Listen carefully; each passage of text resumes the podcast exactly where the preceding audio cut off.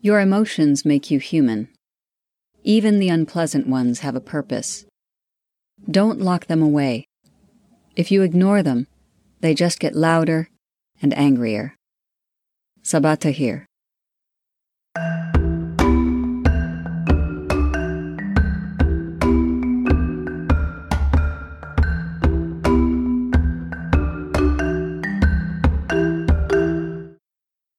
Hello and welcome to Self Talk. I'm Rachel Astarte. Today I'd like to talk with you about emotions. We all have them. They are what make us fully human. But how often do we feel we are at the mercy of our emotions? How many times have you let your emotions get the best of you, as the saying goes? Maybe you've been overcome with grief at the loss of something or someone you loved. Maybe you have a surge of rage that comes seemingly from nowhere, or at least is disproportionate to the incident that sparked your anger. Like a car cuts you off in traffic and you decide you hate all of humanity. Maybe that's just me. Take a moment. Think of a time when you felt an emotion so powerfully that it knocked you off your center, made you lose focus. It could be pleasant or unpleasant. Maybe you see an attractive person across the street and you tune out the story your friend is telling you over the phone. Doesn't have to be a negative feeling, but it could be. You're pissed at yourself for not going to the gym first thing in the morning, and somehow for the rest of the day, you're in a low grade funk and feel down on yourself. It's pretty common. We all have feelings all day long. Some of them easily slip through us. A person compliments you on your smile and you feel good for a while, but by bedtime you've forgotten about it. But other feelings we cling to. Let's take that example of feeling bad about yourself for not accomplishing something that you wanted to do, but didn't. Now, there's a purpose to that feeling. You feel badly because you set out to make a plan for yourself, ideally one that you thought would be beneficial, in this case, going to the gym first thing in the morning, and you let yourself down by not doing it. The down feeling could serve as a catalyst to do better next time. Your subconscious says, I don't like how that self chastising feeling felt, so let's make sure we don't set the stage for that to happen again, okay? So tomorrow, set your alarm. So you see, it has a function. But what can happen is that we get stuck in the down emotion. We have one hiccup, not getting up for the gym, and we conflate that with every other time we've let ourselves down. Now we feel like there's no escape.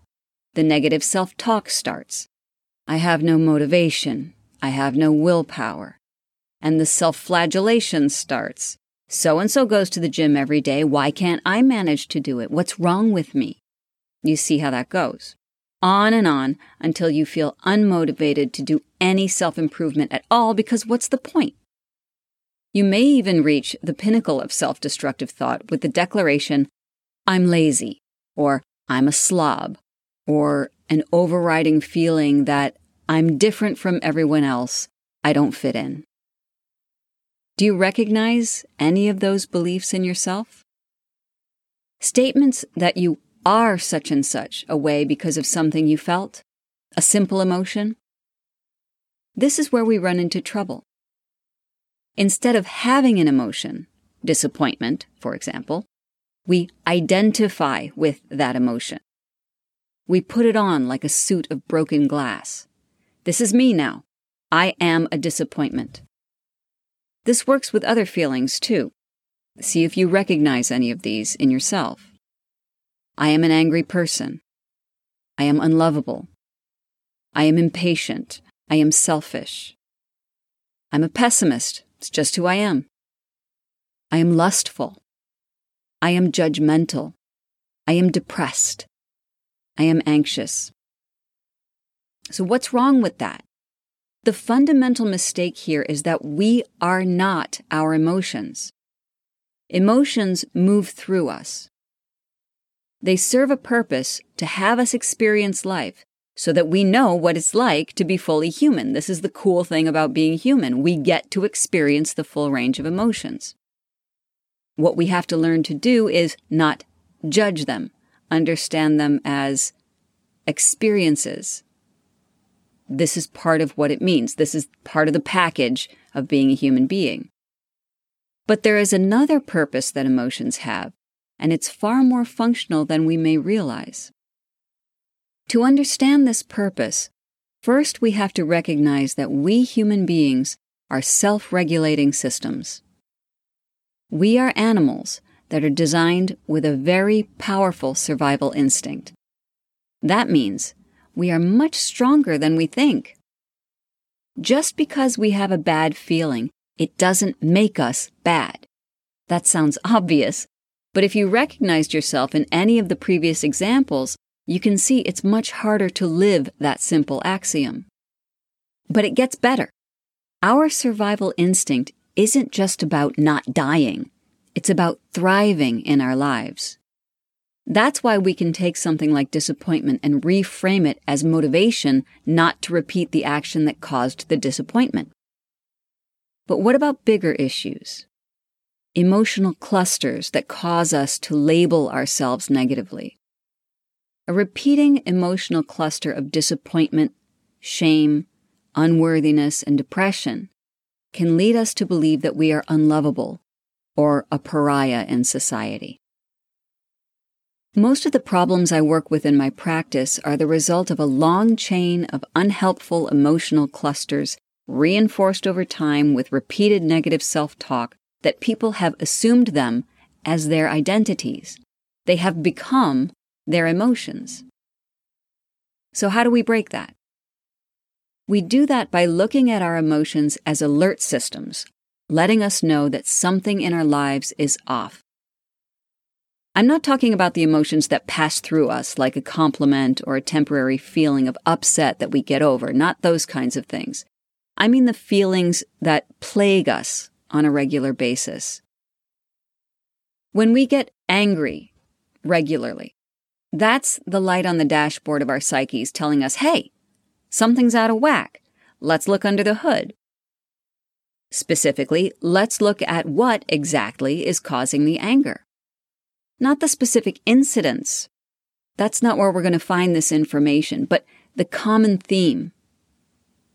So, what is it that is upsetting you on a regular basis, even though you're seeing it out in the world in different scenarios? So, what's coming up for you that's making you angry all the time? What's happening that's causing that anger? So, this could point us to doing some shadow work. And there are a few episodes about shadow work in this podcast. If you're feeling like an outsider most of the time, what are the situations that trigger that belief? What emotions come up? Those are the warning signs that you need to self regulate. Remember that creation is not in the business of making things that fail. You are not designed to be a mess. When you were born, you were a perfect spark of the universe. You had to learn how to be dysfunctional. It's not your fault. You did what you needed to do in order to survive, and we'll talk about that next time. But since you learned how to be dysfunctional, that's great. That means you can unlearn it. Think of overwhelming emotions as little beacons of light guiding you back to the spark of the universe that you came here to be. When you begin to do that, even the most unpleasant of emotions can be seen as helpers along your path. That's a radical thought. Think of all of those unpleasant emotions that move through you, and rather than being at their mercy, what would happen if you began to think of them as guides Oh, what's this trying to tell me? You let them guide you inward. Ask questions of them. Drop into your body and see where those emotions live, what they look like. Welcome them as guests. You can practice the self alignment meditation in episode 22 to do that. Befriend those emotions, but don't become them. Use them as a guide to understanding what you need to get yourself balanced and farther along the path to becoming your highest self. That's where we need you most. Until next time, many blessings on your path. Thank you for joining me on Self Talk. Aho.